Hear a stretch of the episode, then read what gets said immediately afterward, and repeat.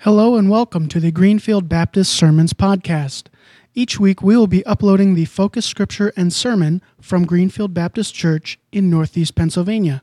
Thank you for joining us and enjoy. Come to you this morning. We're thankful to be in your house. Thankful, Lord, to gather together and have a chance to sing your praise. Lord, we thank you for your word that rings true in our ears. We thank you for the opportunity, Lord, to dig into that and to, to hear your voice through that. Lord, as we walk our way to Easter, to that beautiful morning,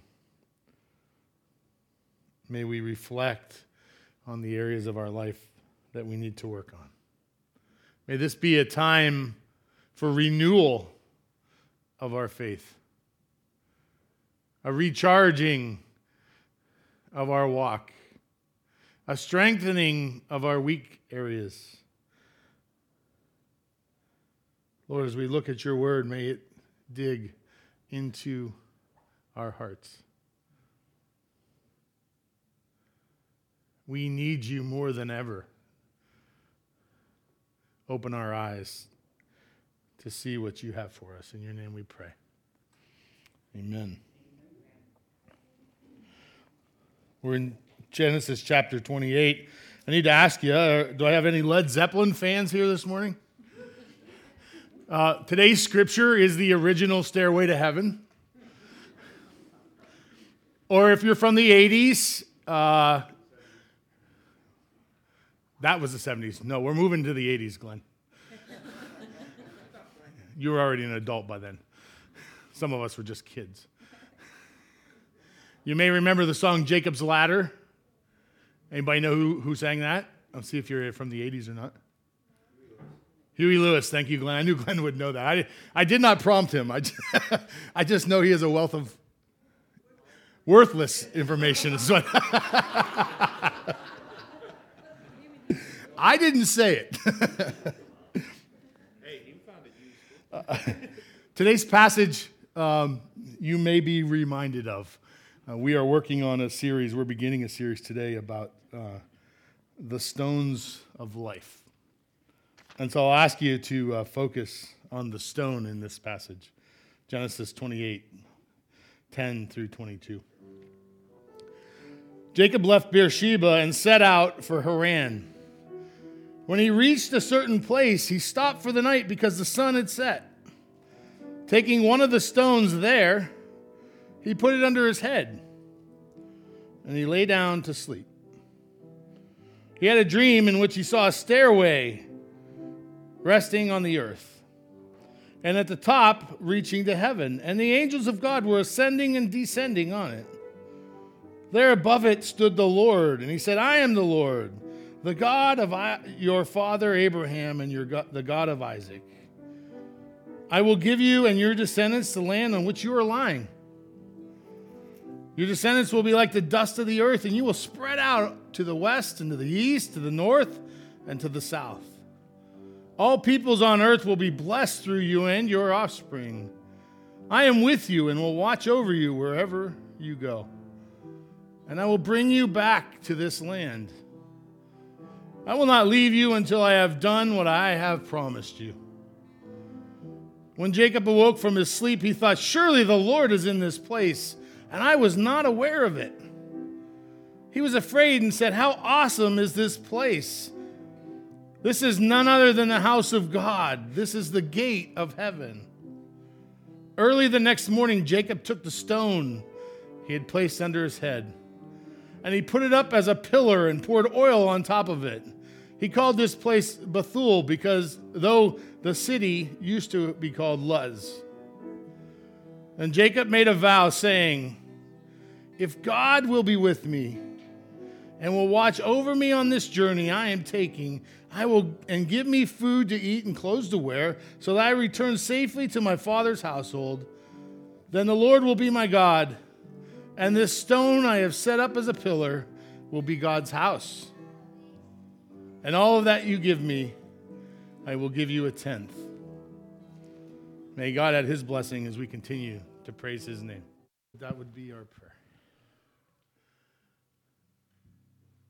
That you would draw us nearer to you, that you would wrap us in your loving arms. And when the end comes, the victory of calling us home. What an exciting thought. Lord, we're still here, still working, still growing and changing. Open us to be flexible and malleable and, and movable, Lord, in our walk with you. Remind us of those areas we need to change. Remind us of those stones in our own life that we've struggled to get rid of, that we've made excuses about why they're there, that we've rationalized throwing them at others. There are stones in our life a part of our everyday life. And it reminds us of our humanness. And yet you have called us to be sanctified as believers in Christ. And so, Lord, we ask even now that you'd open our hearts to begin to change those problems, those struggles, those victories, that we would reflect upon you in those. In your name we pray. Amen. You may be seated. Oh, sorry, Sarah.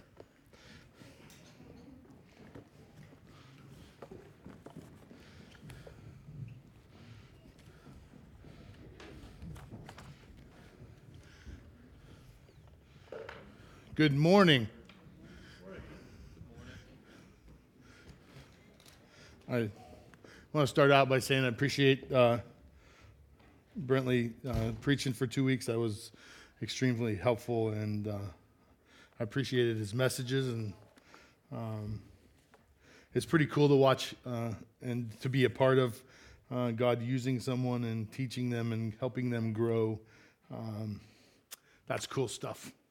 Uh, the older I get, the more I realize that that's really why we're here, right? To encourage and challenge and uh, exhort others in the faith, to draw others close to God uh, by example, and it's cool to watch. So, I, as I said earlier today, we're going to start the series that goes from uh, this week, actually started on Wednesday night, uh, and runs to Easter, uh, Easter morning. And, and we're going to call it The Stones of Our Lives. And there's actually seven installments, so seven weeks. Uh, and we're going to talk about stones in Scripture. Does anybody have any clue how many times stones are uh, used in Scripture? A lot, right? A lot, over 330 uh, references to stones. There's a lot of, you know why? Because they're just regular things, right? They're just something that's a part of our life. Uh, I was thinking about playing catch with Kenny, but I don't think that's probably a good choice. catch a kid, no. stones are a part of our life. Think about this for a moment. Uh, and we're going to talk about how stones are a good part of our life at some points and a bad point, uh, bad parts uh, in other parts, right? Diamonds and other beautiful gems come from stones. People who get stoned are also uh, at the other end of a stone, are they not? This stone in your windshield is going to ruin your day, right? If we polished it and made a beautiful ring, wouldn't that look good? Yeah. Stones are a part. Look at the walls. There's stone there.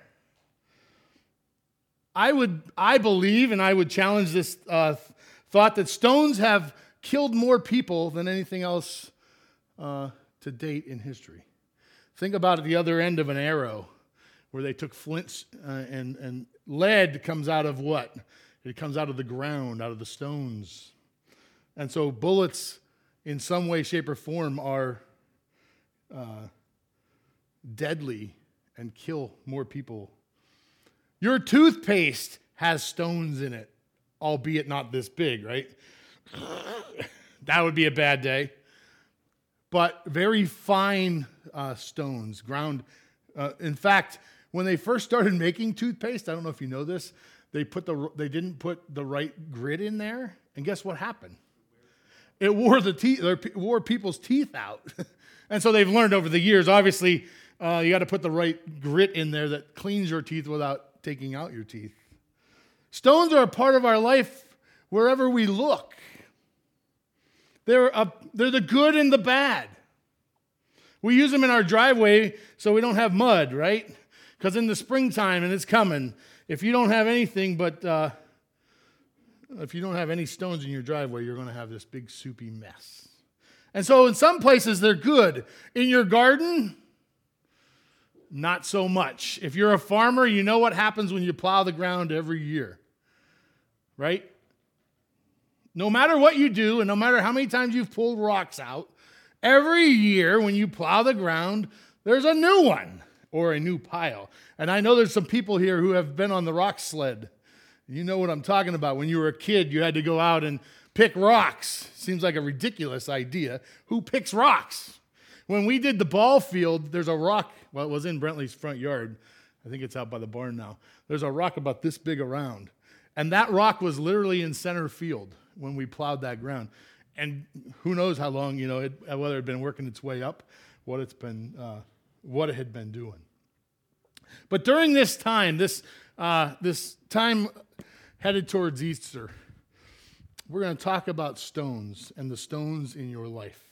I put this picture up to remind you because I want to I want to encourage you. I felt like last year we got cheated in some ways, and I heard a lot of good feedback from people who picked up stones during the beginning of Lent last year, and then we never got to finish the series. Uh, someone actually said this morning they still have that stone on their countertop or on their uh, windowsill, and that reminds them. Someone else told me that they they had their stone. So in the back next to the cross, there's a there's a uh, my wife so generously let me borrow this. It looks pretty snazzy. I wouldn't have picked it because I'm not that classy, but my wife, on the other hand, she's pretty classy, and so she's like, "Take this over. This will be perfect." And so there's a bucket of stones, and those stones are just pond stones, right? But and they're not anything special other than they're symbols to remind us about those stones in life. They're all different shapes and sizes. There's some bigger, some smaller, some smooth, some jagged. A few of them are a little dirty. Most of them are clean. I washed most of them. Here's what I want you to do I want you to grab a stone and put it in your pocket. And during these next seven weeks, whatever God is revealing in your life, good, bad, victories that you've had, if, if you have a victory and you hear that in a sermon, grab a rock and put it at the cross because that's the goal, right? The goal is to put the, the, the rocks, the stones at the cross, to lay them at God's feet. And to, to remember that God has delivered us from these struggles. And so I don't know if you heard the song this morning, uh, the 10th Avenue North song. The one reason I really like that song is if you watch the chalkboard, you saw all kinds of names and, le- and words. It says lust, it says uh, anger, it says I hate my father, it says all these things that we get stuck and hung up on. And the whole idea of the song is you are more than those choices, those mistakes in your life. And it's my hope as we look at these next seven weeks that you begin to see those stones in your life. There are good ones and there are bad ones. I'm not, this isn't about seven weeks of beating you up. There are some victorious stones in our life. Next week, we're going to talk about the 12 stones. If you, if you didn't see it on the, uh, on, the, uh, on the screen, it's Joshua uh, 4 1 through 11, and it talks about the 12 stones that were set as a, as a monument uh, uh, to remind us. And so we're going to talk about that next week. But each week we're going to go through different stones that Scripture reminds us of different areas of our life. Today's stone is really not the focus of the Scripture, is it? And if you don't know what happens in this passage, let me tell you a little bit about what happens just before this.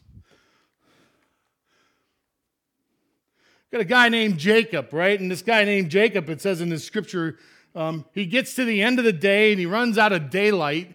And he says he lays his head down to go to sleep on a stone pillow. And if you don't know the passages that's before this, then you don't know what's going on. This is right after, directly after, he had tricked his father Isaac for the birthright. And you know his older brother Esau? Anybody have an older brother? He, he tricked, yeah, Brian Renner has a couple. Two of them, right, Brian? Not just one, but two. And if you trick Sam and take his, uh, his food, you're going to be in trouble, right? It doesn't end well. exactly. Perfect illustration. Well, not only did Jacob take his food, he took his birthright, his, his inheritance, what was promised him. And he has to get out of Dodge because mom has helped uh, cause this problem and this trick. And most commentators say he probably didn't take the main road uh, out of town. He probably took the back way, the path.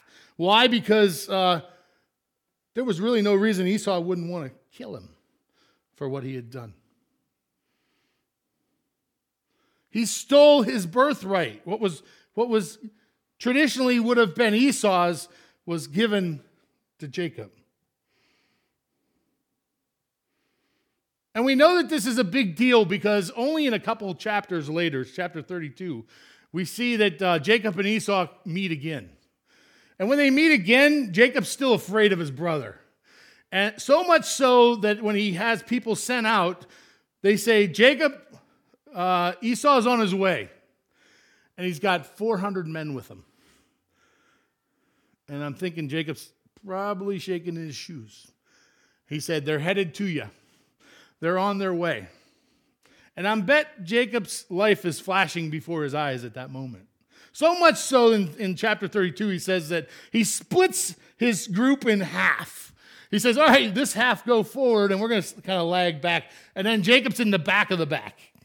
He's like, Well, I hope they kill all the other people before they get to me, right? There's a chance I might survive this if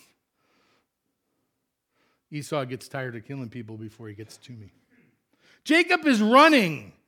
He's running from his problems. He's running from the consequences of his actions. He's running from the mess he had created. Running from his past. Running from the sorrow and struggle of life. Mind you, he, he connived his father. He's pretty much trashed his family. I know no one here has ever run from the loss or relationships or broken hearts. But Jacob is running for his life. It says he stops when the sun sets, probably because he can't go any further, because he can't see. There's no city lights, there's no way to see where he's going. And so he has to stop, and he's wore out. And what does he find? Oh, look what I found a pillow. I don't know about you, but the last time I looked, I haven't seen any of these type pillows for sale on TV. My pillow, right? it's not going to go well. He finds the only thing he has. That's all he has. He doesn't have anything. Doesn't have a blanket. Doesn't have anything. He's on the run. This stone is I don't know about you. When I was getting ready for bed last night, I was thinking about my pillow. And you probably didn't think about your pillow, but maybe tonight you will. You might appreciate. If you want to borrow my stone pillow, you're welcome to it. But when I went to bed last night, I thought, boy, this pillow is extra soft tonight. It's extra nice. It fits right in the crook of my neck. Oh, and it helps. And I'm a hugger, so I hug my pillow, you know. Oh, I love you, pillow. Can we see that again? Oh, I love you, pillow. How's that, Ken? I knew, I knew it would. It's like, is that Memorex or is it? We don't think about our pillow until we would have to sleep on a stone pillow. We enjoy our pillow. We have a pillow, and it, and I've learned this that most people, as we, especially as we get older, we become really attached to our pillow. Right? My wife for a long time had a goose down. Was it a goose down? Chicken, chicken, chicken feathered pillow. And I don't know if you ever had a chicken feather pillow. You know what the problem with a chicken feather pillow is? She says it's goose. It always is losing feathers. So in our bed is this pillow that she loves and feathers all over the place. She didn't want to get rid of it because it's her favorite pillow. Two pillowcases. We threw it away, I think. I might have won. Jacob is sleeping in the elements with a stone. Oh, here's the picture of me and my pillow, Ken. I forgot to show you. I knew you'd like that. It looks, it looks just like me, doesn't it?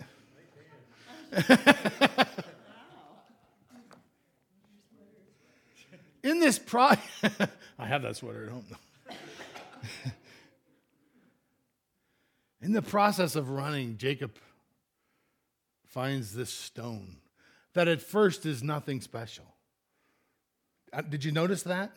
When he laid down to go to sleep, that, that stone meant nothing other than I need something to prop my head up, to give me a crink in my neck by morning. I don't have anything else in, in, my, in my mind. It was a symbol of being stuck outside uh, in the very worst conditions in case of his life, running for his life. And not with his family where he would have had a nice soft pillow. And I don't know if you noticed that what it was at night when he went to bed was not what it was the next morning. The stone didn't change, but rather Jacob's understanding changed. And Jacob began to learn more about God. See, Jacob realized in this situation that God's love was bigger than his mistakes. It was in the midst of his running. You know, and I know, that when we sin and we let God down, the first thing we do is hide our head. We do exactly what Adam and Eve did, right? We turn away from God. We're like, I, am embarrassed. I am ashamed of myself. How ridiculous am I? I'm going to get as far away from God as I can. Now, maybe you guys don't do that. That's what I do, right? I'm like, you idiot. What is wrong with you?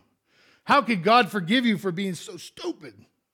You've done this one over and over and over. Can't you bite your tongue?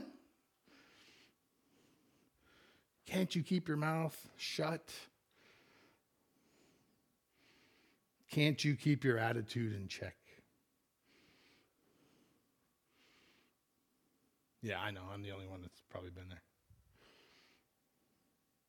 And it's in that very moment of Jacob's life, running for his life, that he recognizes that God's love is bigger than that mistake. If you don't hear another thing this morning, hear that God's love is bigger than your mistakes. See, I know. I know just like you know, that every one of us has stories. Every one of us has skeletons in our closet, things we don't want people to know. That even though we've been Christians forever and been following God and we bring our Bible to church every Sunday,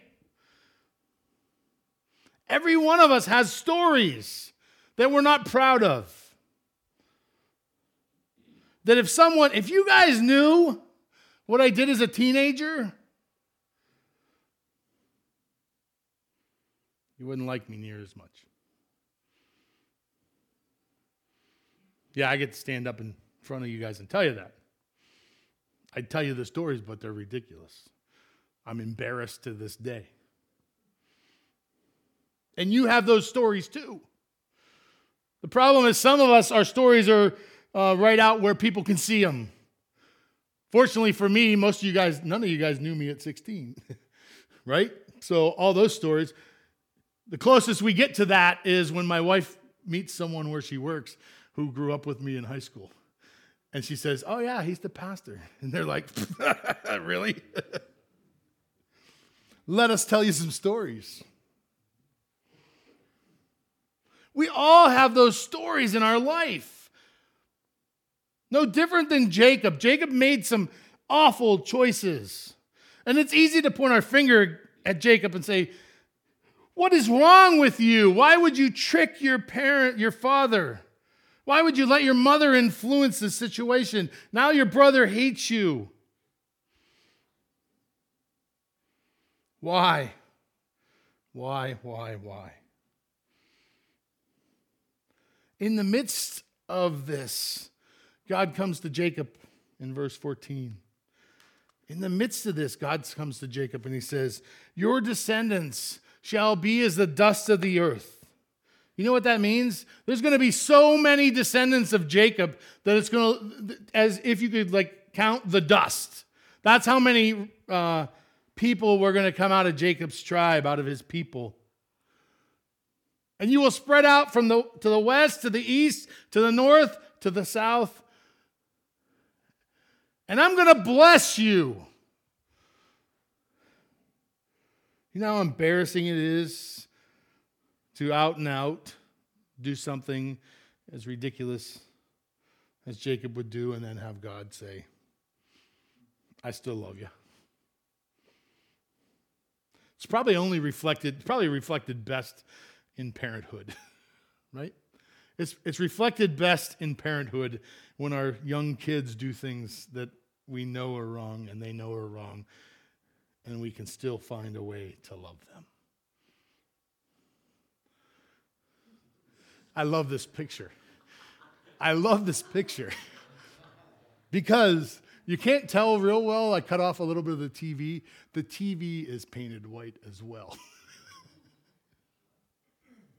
I promise you, these children grew up to be adults.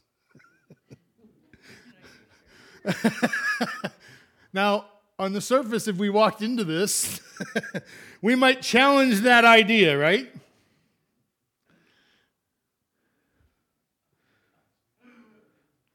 And yet, this is how God sees us sometimes. Is it not?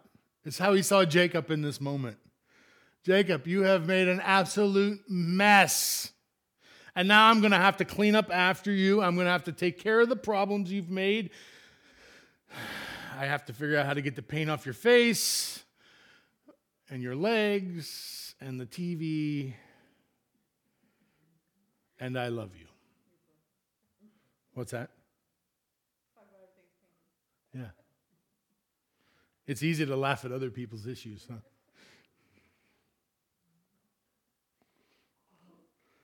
But I don't think our mistakes look any better or worse than this.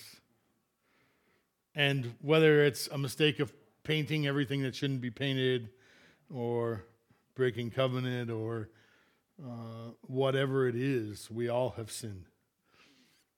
And so it's easy to see this one over seeing the things that are in the closet.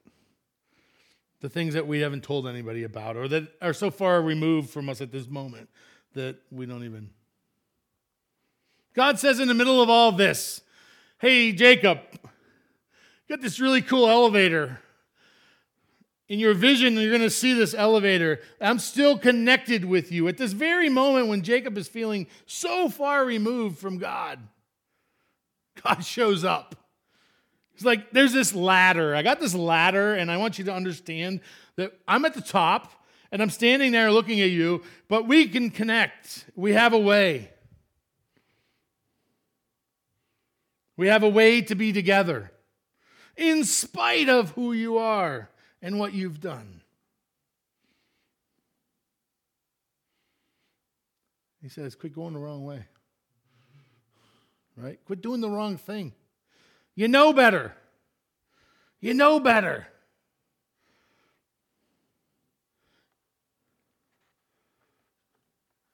Get your stuff in order. Sort out your life.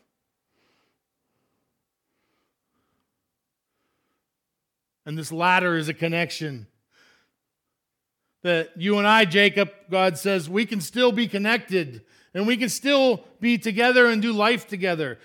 The ladder isn't missing all the rungs. The elevator still goes.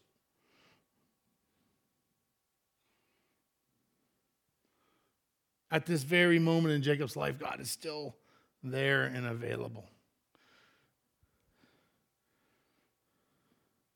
Picture looks like an escalator, does it not? One time I made this great decision, and I was at uh, Kennywood. Kennywood has escalators that go up and escalators that go down, get you out of the parking lot. And I had this genius plan. I bet, I bet myself that I could make it to the top of the escalator that was going down. And I did. I also got escalator marks in my knee, which, if you'd like to see sometime, I can show you. Because when I got to the top, I tripped on the second to the last one. Of course, it's still going down, and I'm trying to go up. And I got the teeth marks from an escalator buried in my knee. You remember that? And I bled all over the place at Kennywood for a whole day. I was trying to go the wrong, the wrong way. God's love seeks connection. He seeks to be connected with us. It says in verse 13, he says, I am the Lord, the God of Abraham, your father, and the God of Isaac. And behold, I am with you and will keep you wherever you go.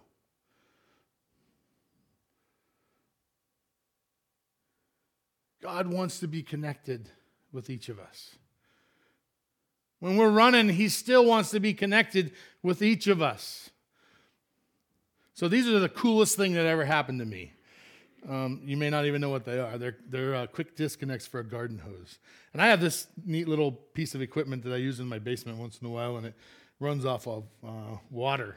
And I was using it about a month ago with my old garden hose and my old connects. And I was cleaning up more water on the floor than I was using it. And it was ridiculous. Well, I ordered these really cool connects. And I was like, well, you know, for 13 bucks, you get a couple. I'm not sure it's even going to work. And so I took the time to put it on there. And I'm like, you know, quick disconnect. You know what that is, right? It's like chink, chink, snap, and so on. And I ran this apparatus, which happens to be a sausage stuffer. I ran this apparatus last week. Clicked my disconnects in, turned the hoses on, did all of what we needed to do, turned it off, unplugged it. And you know what? There was no mess. None. Not even a drip. Yeah. And it reminded me of how God wants to be connected to us. These nice new connections, nice tight fittings, stuck together, worked really well. The old one, not so much. It leaked all over the place, it made a mess. God wants to be connected with you in that way.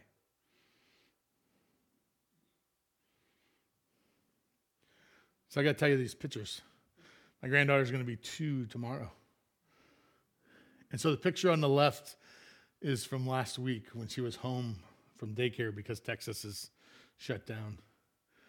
And she doesn't watch much TV. And it's a little hard to tell what she's doing.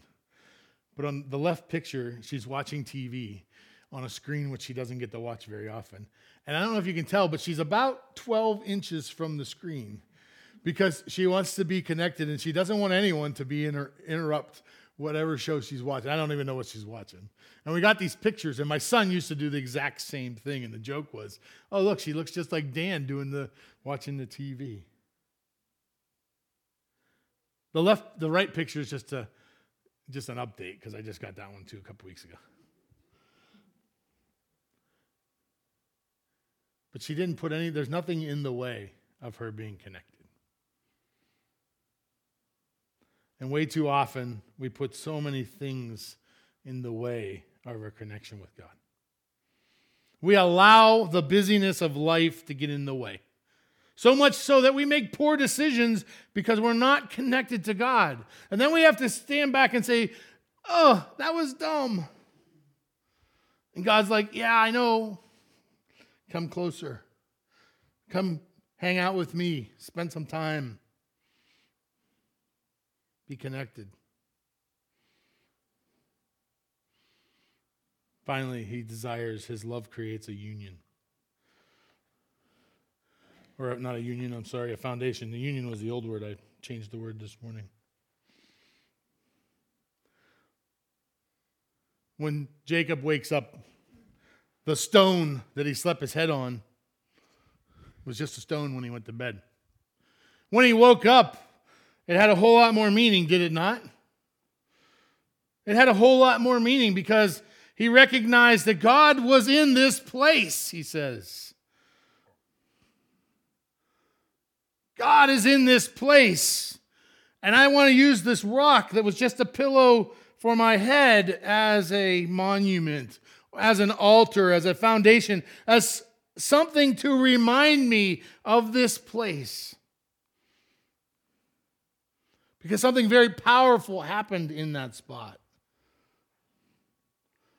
And he makes a covenant with God at that time. God, if you'll be with me on this journey and take care of the food and clothes, and if I can return safely without getting killed to my house, then you will be my God. And I have set this stone as a pillar of God's house. And all that you give me, will, I will give you a tenth. Jacob sets this stone up. He says, Here it is. He pours oil on it. I won't soon forget the spot I'm at. There's the foundation for my life and in this spot for Jacob. He recognizes God is in this place. And he says, God, you are here. And now what was just a stone is now a foundation, an altar, a place to come and remember your faithfulness. That is my hope with the stones that you pick up here. Or a stone you pick up in your own yard and, and lay at the cross. I, I don't care where you find a stone, there's plenty of stones. But I encourage you to begin to think about and look for something that reminds you of God, that connects you with God. I, this is a, uh, oh man, I hate when I blank. Um, what do they call that when you're going to tell the end of the story before the end of the story? Spoiler, Spoiler alert. Thanks, Kenny. That's what happens when you get to 50. You just all of a sudden can't, you know what you want to say, but you can't remember. Spoiler alert. Nope, that isn't it. This is the one. Spoiler alert. This is where we're headed to Easter. Remember that stone? That's where we're headed towards in Easter, that stone that was rolled away. That stone makes a huge, the biggest difference in our lives. That stone is the difference in our eternity. That stone is what allows us to connect with God. Because that's where Jesus came out of. He walked in a real bodily sense out of the grave. The stone was rolled away, the scripture says. And he walked on this earth. He came back to life. That's the difference that it makes in our life. And he wants a connection with each of us. He wants to build those connections and to grow a connection and a relationship with us. Problem is what happens if we don't step out? We never make that connection. Or if we only put out one little finger and then we pull it back. Or if we're a flash in the pan, you know, really excited, but we never dig in deep. If we want to connect with God, we got to take the time, the effort, and make it work. We have to work at it. I want to share with you real quick. Whoops, went the wrong way. About a really cool ministry that I discovered in January uh, for the guys in this uh, church to begin to make some connections. Uh, this this ministry is called uh, Ironman Outdoors, and it's a ministry of of uh, hunting, fishing, outdoors retreats, like three day weekends.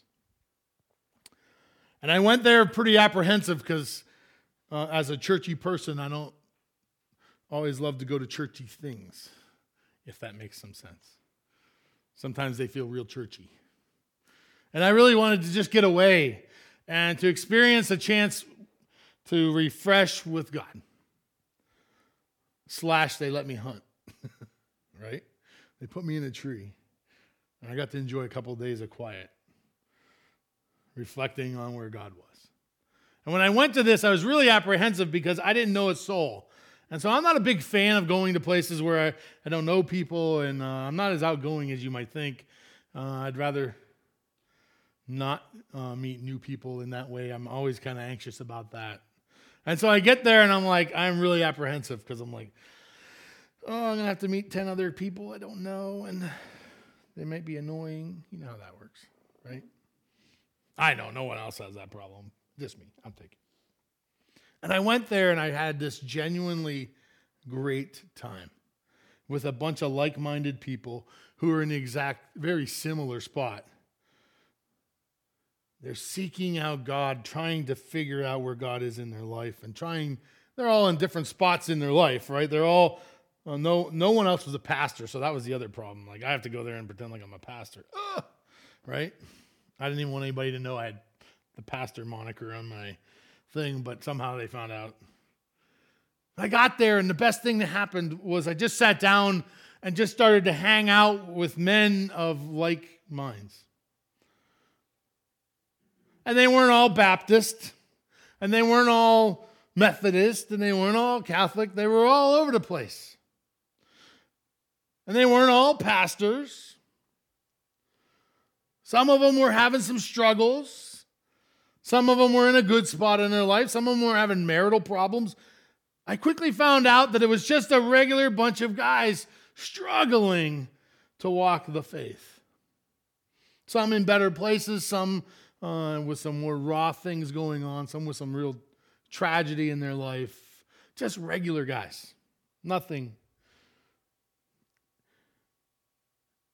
And I learned really quickly this.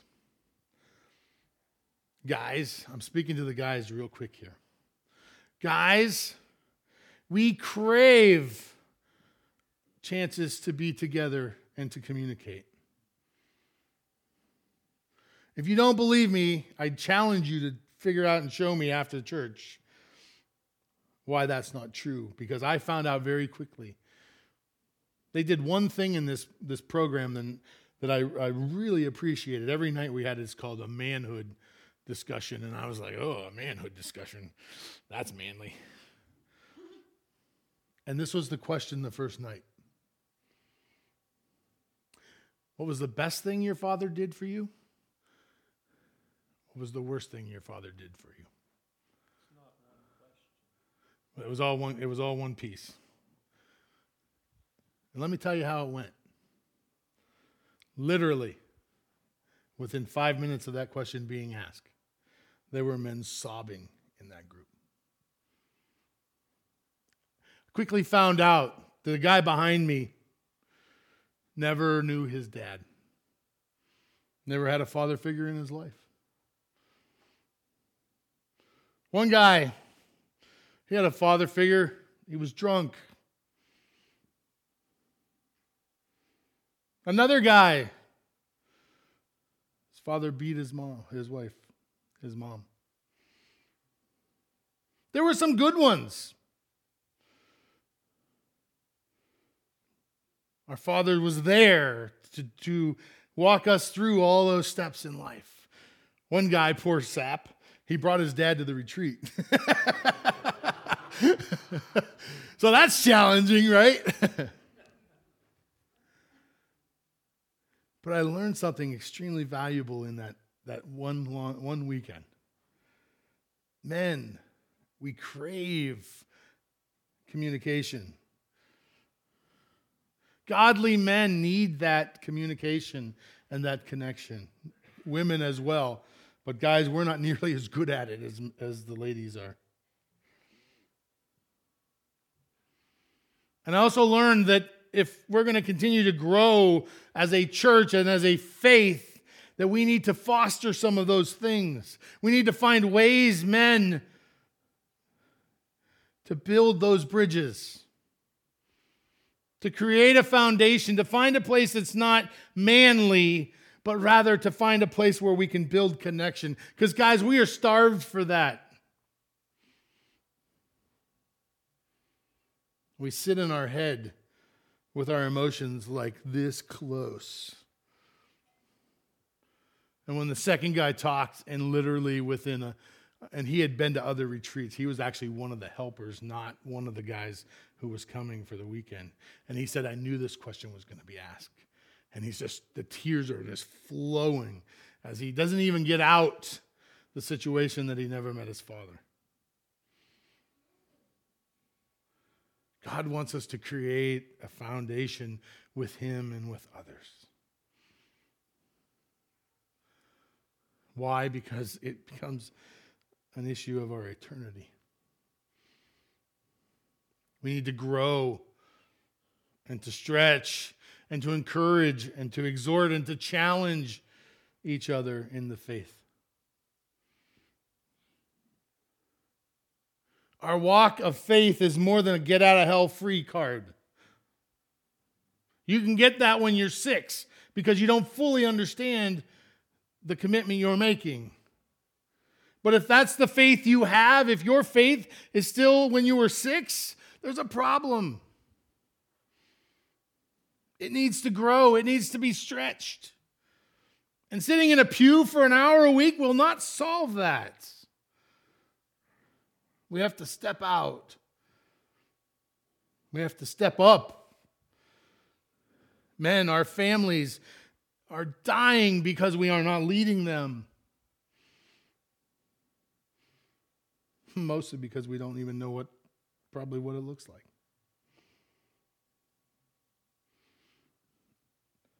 If the stone you pick out of that bucket, or the stone you pick up in your yard, or the stone that you lay at that altar I don't need to know what it is. I would encourage you to take a black magic marker and write on there for your own sake. Cement that stone in your life. That thing that God, I, see, I know how this works. God's already put it on your heart. I've been on the other side of this. God's already put on your heart what needs to change in your life. I don't know what it is. But I guarantee he's already put it on your heart. And if you're brave enough, you'll speak it.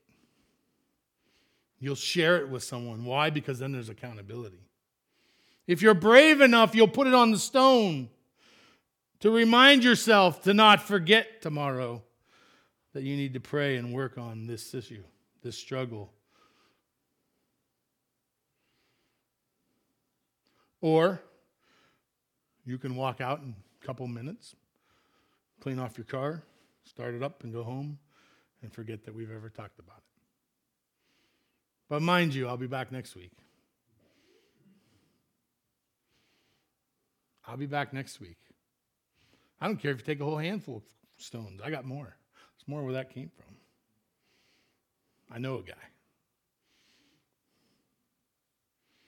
Fact of the matter is, these stones in our life get in the way. A lot of times, these stones are what we throw at others when we're hurting ourselves. The stones in our lives are the things we need to change. Let's pray.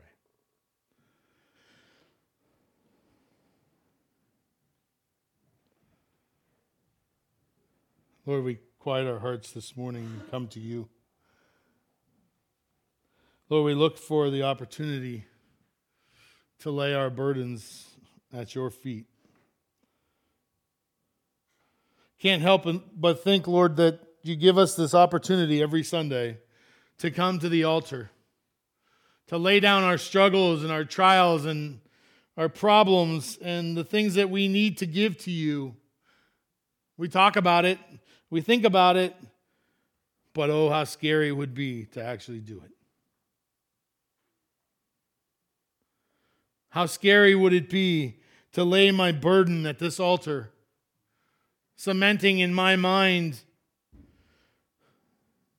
that I'm going to give it to you? So difficult. And yet you have called us to step out in faith. And we're good at taking the good parts of it. We're good at the get out of hell free, the eternity we're good at that part. Not so good at sharing the struggles we got. Not so good at being honest about where we're at in life. Not so good about making the changes that you have called us to. Not so good at loving our enemies. And yet, you have called us to love our enemies long before we searched for you, you searched for us. While we were yet your enemy, you loved us. Just like Jacob on the run, and you still called out to him.